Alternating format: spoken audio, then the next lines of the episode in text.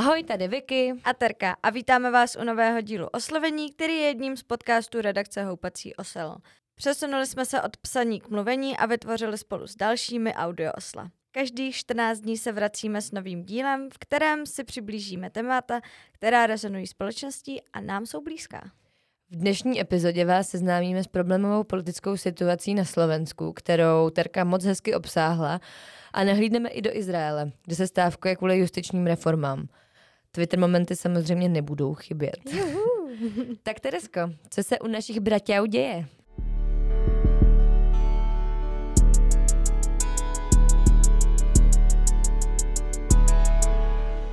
No velký věci. Jak už Vicky říkala, dneska nepůjdeme nějak daleko za naše hranice, protože dnešním tématem je právě politická situace na Slovensku.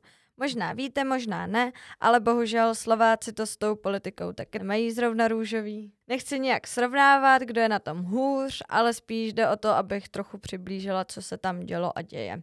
Padlá vláda, možný nástup extremistického politika Roberta Fica a tak dál. K tomu všemu se dostaneme, ale nyní se vrátíme o týden zpět. Začneme bohužel nešťastně, jelikož minulý týden, 21. února, jsme si připomněli, že to je pět let od vraždy investigativního novináře Jána Kuciaka a jeho snoubenky Martiny Kušnírové. Malé přiblížení toho, co se vlastně stalo a proč je stále důležitý si to připomínat. Kuciak byl novinář, který rozkrýval vazby slovenské vlády na mafii a proto byl zabit a s ním právě i jeho snoubenka. Kuciak rozplétal korupční vztahy mezi politikou, justicí, ale i policií a vlivními podnikateli. Tragédie, která otřásla nejen Slovenskem, ale i celou Evropou. Objednání vraždy je přisuzováno podnikateli Marianu Kočnerovi, protože právě o něm Kuciak psal. Pravomocně odsouzenými bývalý voják a vrah novináře a jeho snoubenky Miroslav Marček. Svůj trest dostal i zprostředkovatel Zoltán Andrusko. Kočner před soudem stanul, ale byl zproštěn obžaloby. Na Slovensku pak byly velké protesty, které zapříčinily odchod Roberta Fice z premiérského křesla. No a právě Ficovi je přisuzováno zneužívání policie a moci v době jeho vlády. Taková jedna velká chobotnice Ficovy moci.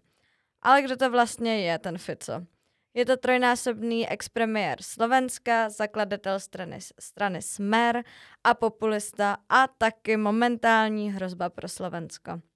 Fico dokázal během let obrátit o 180 stupňů, protože on dřív byl pro unijní, díky němu tak nějak mají i euro na Slovensku, ale dnes je proruský až extremistický je proti třeba zastavením sankcí proti Rusku. Válka podle něj je mezi USA a Ruskem. Když byla pandemie, tak uh, byl i proti opatřením.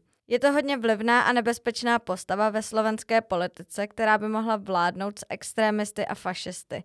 Tím například myslím stranu Republika, což je jakási společensky akceptovatelná verze fašistické strany Ludová strana Naše Slovensko. A taková malá jenom připomínka, co to je za stranu, nebo o co vůbec jde. Tak jejím zakladatelem je Kotleba, který je třeba mimo jiné nejvyšším soudem uznán vinným z extremistického trestného činu. Ale to jako jenom tak pro představu, abyste věděli jako nějakou backstory.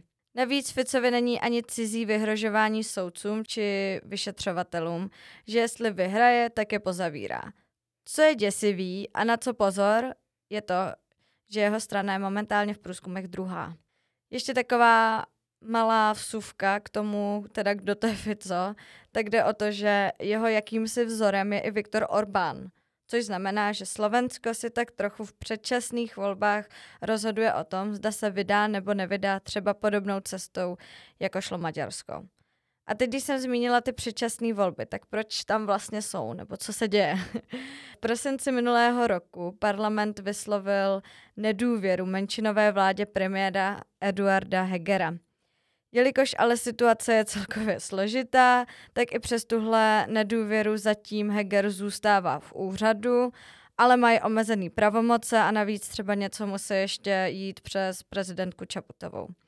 Do téhle situace se dostali tak trochu kvůli jedné osobě, kterou je Igor Matovič, což je bývalý premiér, kterého po roce ve funkci premiéra nahradil právě Heger a Matovič se stal pak ministrem financí. Ono je to ještě dost zamotanější, ale long story short, Matovič měl spory s vládní koaliční stranou Svoboda a Solidarita a jejím předsedou Richardem Sulíkem.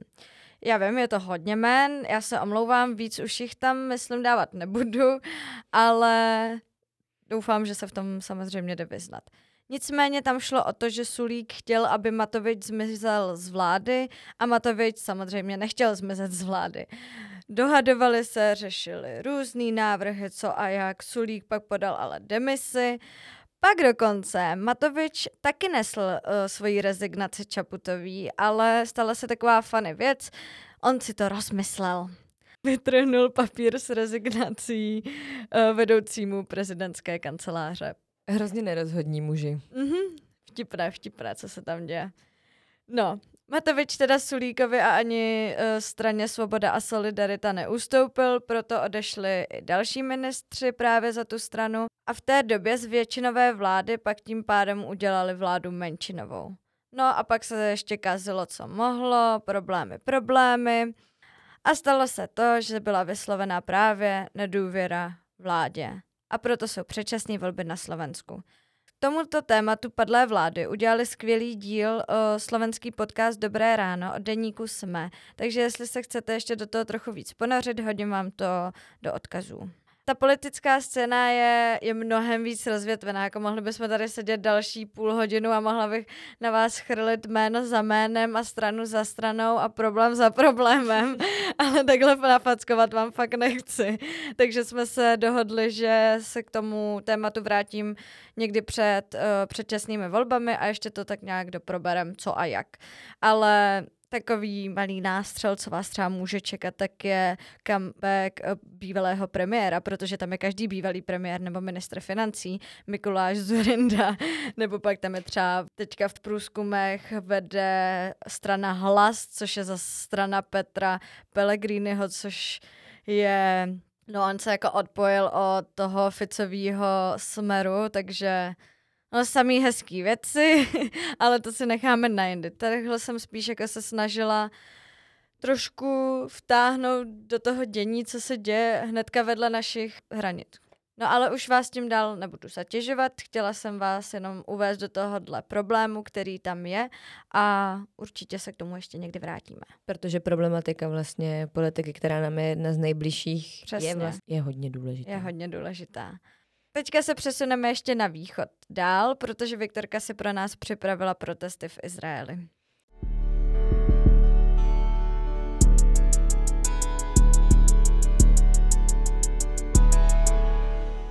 Na začátek tohoto tématu bych chtěla říct, že Izrael nebo i konflikt Izraele s Palestinou je tak enormně obsáhlý, že bychom se mu to mohli věnovat stejně jako Slovensku nebo minule Turecku pěkných pár dílů ale bychom dneska se chtěli věnovat aktuální problematice, která se v Izraeli děje a tím jsou už poměrně dlouhotrvající protesty. Ty v Izraeli započaly už 7. ledna a to každou sobotu. Scházejí se tam lidé ve větších městech na otevřených prostranstvích, ve městech jako je třeba Tel Aviv, Haifa nebo Jeruzalém. Není to úplně pravidlem, že se scházejí o víkendech nebo právě v sobotu. Můžou se scházet i normálně v průběhu týdne. Dost často ty protesty bývají v podvečer, to taky není pravidlem. Hlavním důvodem těch protestů, které se v Izraeli dějí, je vláda znovu zvoleného krajně pravicového premiéra Benjamina Netanyahu a jeho justičních reform. Premiér se celkově nemůže získat uh, důvěru lidí. Moc, moc mu to nejde, nejde mu zaručit úplná bezpečnost. A jak už jsem říkala, tak Netanyahu je silně pravicový a v jeho vládě sedí extremisticky založení politici. Kvůli tomu se právě na protestech podílejí i takový liberálnější nebo středově založení voliči. Najdou se tam i politici, kteří sedí v opozici vládě, ale najdeme tam i palestince, kteří tam vystupují za menšiny, anebo i voliči jmenovaného premiéra, kteří s jeho kroky nesouhlasí, protože jsou třeba až moc extremistické než před volbami, což je podle mě pravděpodobné, že se tak stalo. Teď ale proč se ty protesty dějí? V Izraeli se stávkuje proti justiční reformě. Varuje se, že vláda ohrozí izraelskou demokracii tímto krokem, což se teda už asi i děje, ale mohla by dokonce demokracii i zrušit. Co obnáší justiční reformy? Tak třeba teď soud může zrušit zákony, které mu přijdou diskriminační, to ale kritizuje nová vláda a říká, že to je silně levicový krok, že nemůže jako soud jen tak říct, co je diskriminační, co ne. Pokud by reforma prošla, nebylo by eh, pro vládu problém ani legalizovat izraelské osady na palestinských územích, což je jedna z velkých eh, rezonančních informací, která jako probíhá teďka Izraelí a Palestinou a kvůli tomu jsou i různé nepokoje. No ale to nejzásadnější, co má reforma přinést, je oslabení moci soudů. Znamená to, že členové parlamentu mohou přehlasovat rozhodnutí nejvyššího soudu. V praxi a ukážeme si to i na panovi premiérovi, by to mohlo znamenat, že se zamezí rozsudku nad Netanyahuem, který je souzený z korupce a podvodů. Všude stejný. vlastně, vlastně jo, všude je to stejný. Všude si ty uh, vysoce postavení politici snaží nějakým způsobem šachovat se soudy, aby se na ně nepřišlo. S justiční reformou ale nepřijde jenom ohrožení Izraele jako takové, ale můžou přijít i další důvody k násilí v konfliktu s Palestinci. Je obecně známo, že mezi Palestinci a Izraelci nepanují úplně dobré vztahy. Zde ale hrozí už i třetí infitáda. Infitáda je palestinský výraz pro povstání. O tom třetím, které právě teďka jako hrozí, uh, se už 15 let mluví, ale zatím nenastalo. Sice byly hrozby, už to vypadalo, že vypukne, ale nenastalo. Nynější situace má právě jednu z těch nejvyšších pravděpodobností. Je to právě kvůli situaci v Izraeli, která se tam děje díky uh, vládě a premiérovi, ale je to i kvůli neschopnosti palestinské samozprávy zabezpečit základní potřeby palestinců a lidí žijících v té samozprávě. V naprosté krátkosti jen časových údajů, abychom si dokázali nějakým způsobem spojit ty infitády, které byly už dvě, tak první proběhla v roce 1987 a až 1991. Někteří odborníci tvrdí, že skončila v roce 1993 podepsáním mírové smlouvy v Oslu a bylo to v dobách, kdy Izrael okupoval západní břeh a pásmo Gazy. Ta druhá infitáda pak proběhla v roce 2000, kdy Ariel Sharon, bývalý politik a bývalý premiér Izraele, podnikl provokativní návštěvu Chrámové hory. Tady bych chtěla jenom říct, aby to nebylo zavádějící, že Ariel Sharon uh, v době, kdy byl premiér, tu chrámovou hru nenavštívil. On se stal premiérem až o rok později. Ta druhá infitáda, nebo to druhé povstání, bylo ale o dost krvavější než to první a přineslo okolo tří tisíc obětí na straně palestinců a tisíc obětí na straně Izraele. Na závěr bych ale chtěla říct, že boje na palestinském území se zhoršovaly už rok předtím, než Netanyahu a jeho vláda byla u moci. A vlastně celkově tam ta situace mezi Izraelci a Palestinci není dobrá, takže nemůže za to Netanyahu a jeho vláda, ale nepřidává tomu. Určitě tomu nepřidává situace v Izraeli, nepřidává tomu situace v Palestině. Té poslední stávky, eh, která se konala minulou sobotu 25. února, se zúčastnilo až 130 tisíc lidí, což není vůbec málo na to, že se říká, že na ty stávky chodí jenom menšiny, což jsou jakoby ty nevoliči toho Netanyahu, ale nepřijde mi to jako úplně malý počet lidí, kterému se nelíbí prostě chod státu. A ani se nedivím, ono když se chce omezit justiční chod a zamezit soudcům se spravedlivě rozhodovat, je dobře, že se vyjde do ulic. To by mělo asi jako bez, bezstřed každý. Přesně tak. Jak už jsem říkala na začátku, tak Izrael a Palestina jsou hrozně obsáhlé témata. A kdybyste se o tom chtěli dozvědět něco víc, nějak probřednout do hloubky celé té situace, tak u nás na Houpacím oslovy najdete novou článkovou sérii, kterou dělá Kuba Jurek. Právě věnuje se Blízkému východu a věnuje se tomu dopodrobná. Kuba tomu hodně rozumí a je to moc hezky napsané. Tak kdybyste měli a chtěli. Viktorka propagátor článku na osloví. Přesně tak.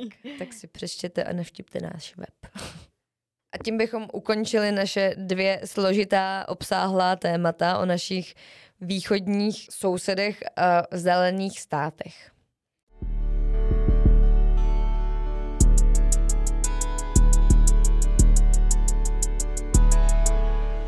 Twitter momenty.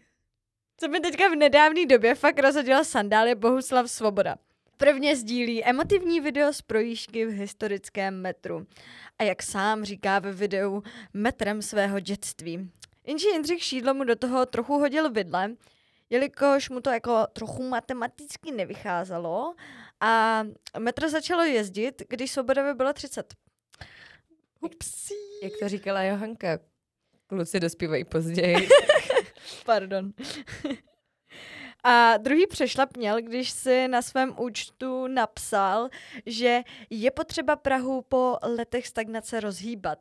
Uh, ne, že tím urazil své koaliční partnery, to jako opominem, jenom se mi jako líbí, že to říká borec, který má asi tak milion funkcí.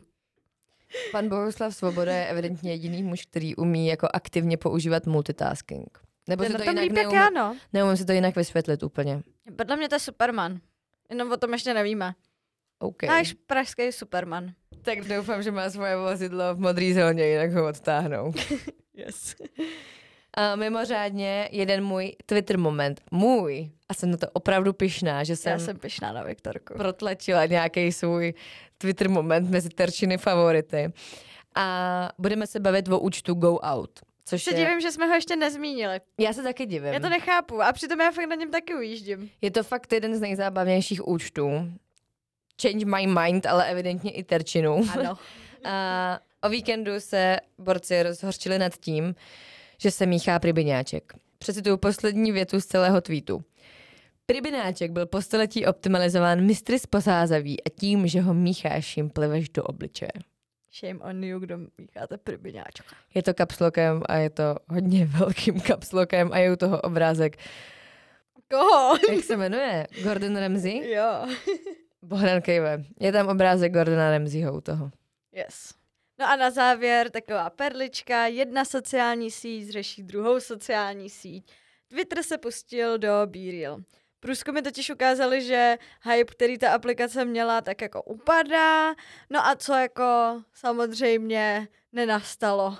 Český Twitter se snaží vyřešit světový mír tím, že jako předá své názorové myšlení o jaký to je. Jako mně je jedno, že to kritizujou nebo prostě cokoliv, jenom mně přijde vždycky úsměvný. Co všechno jako za diskuze se tam dokáže jako zvětšnit. Tady v té debatě určitě jako vede milenial proti boomerovi, který absolutně nevědí, co to je jako... Chápeš? Mm, jo, jo, jo. No, jako třeba my s Viktorkou ho ještě používáme, mě to fakt jako baví ve výsledku prostě vidím, co takhle lidi dělají a dobrý, tak nejsem zrovna psací typ, tak aspoň vím, že žijou. A když tam jsou třeba lidi, kteří jako jsme s nimi chodili na střední a nepíšeme si, nejsme každý den v kontaktu, tak je fajn prostě vidět, co dělají, jak se mají a tak. Yes, přesně. Takhle třeba poznáte i kámoše kámošů, to je taky jako super, Yeah. že pak víte, o kom mluví, že a on, on ti řekne, a pamatuješ, jak jsem měla minulý týden na Bíriu tuhle holku a ty jde, a jo. Yes. No a co vy a BeReal? Můžete nám to dát vědět na našem novém Instagramovém účtu oslovení. Komerční přestávka skončila. To se vyplatí, hoste.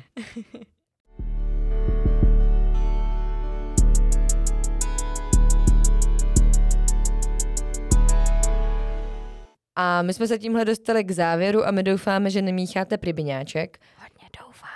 A taky doufáme, že jste se něco dozvěděli, anebo že jsme vám něco přiblížili. My se omlouváme za výběr složitých témat, Jinak to neumíme. vlastně ne. A klasicky se na vás zase budeme těšit opět za 14 dní, ve čtvrtek, kdy se k vám vrátíme nejen s politicko-společenskými tématy, ale i s našimi oblíbenými Twitter momenty. A pokud se vám náš díl líbil, tak budeme rádi, když nás budete sdílet. Bohdan bude taky rád. Bohdan Kejve. A můžete nás sledovat na našem novém profilovém účtu oslovení, kde spolu můžeme komunikovat a posílat si A vtipný jsme tam vtipný. Tak jo, mějte se pěkně. Čau.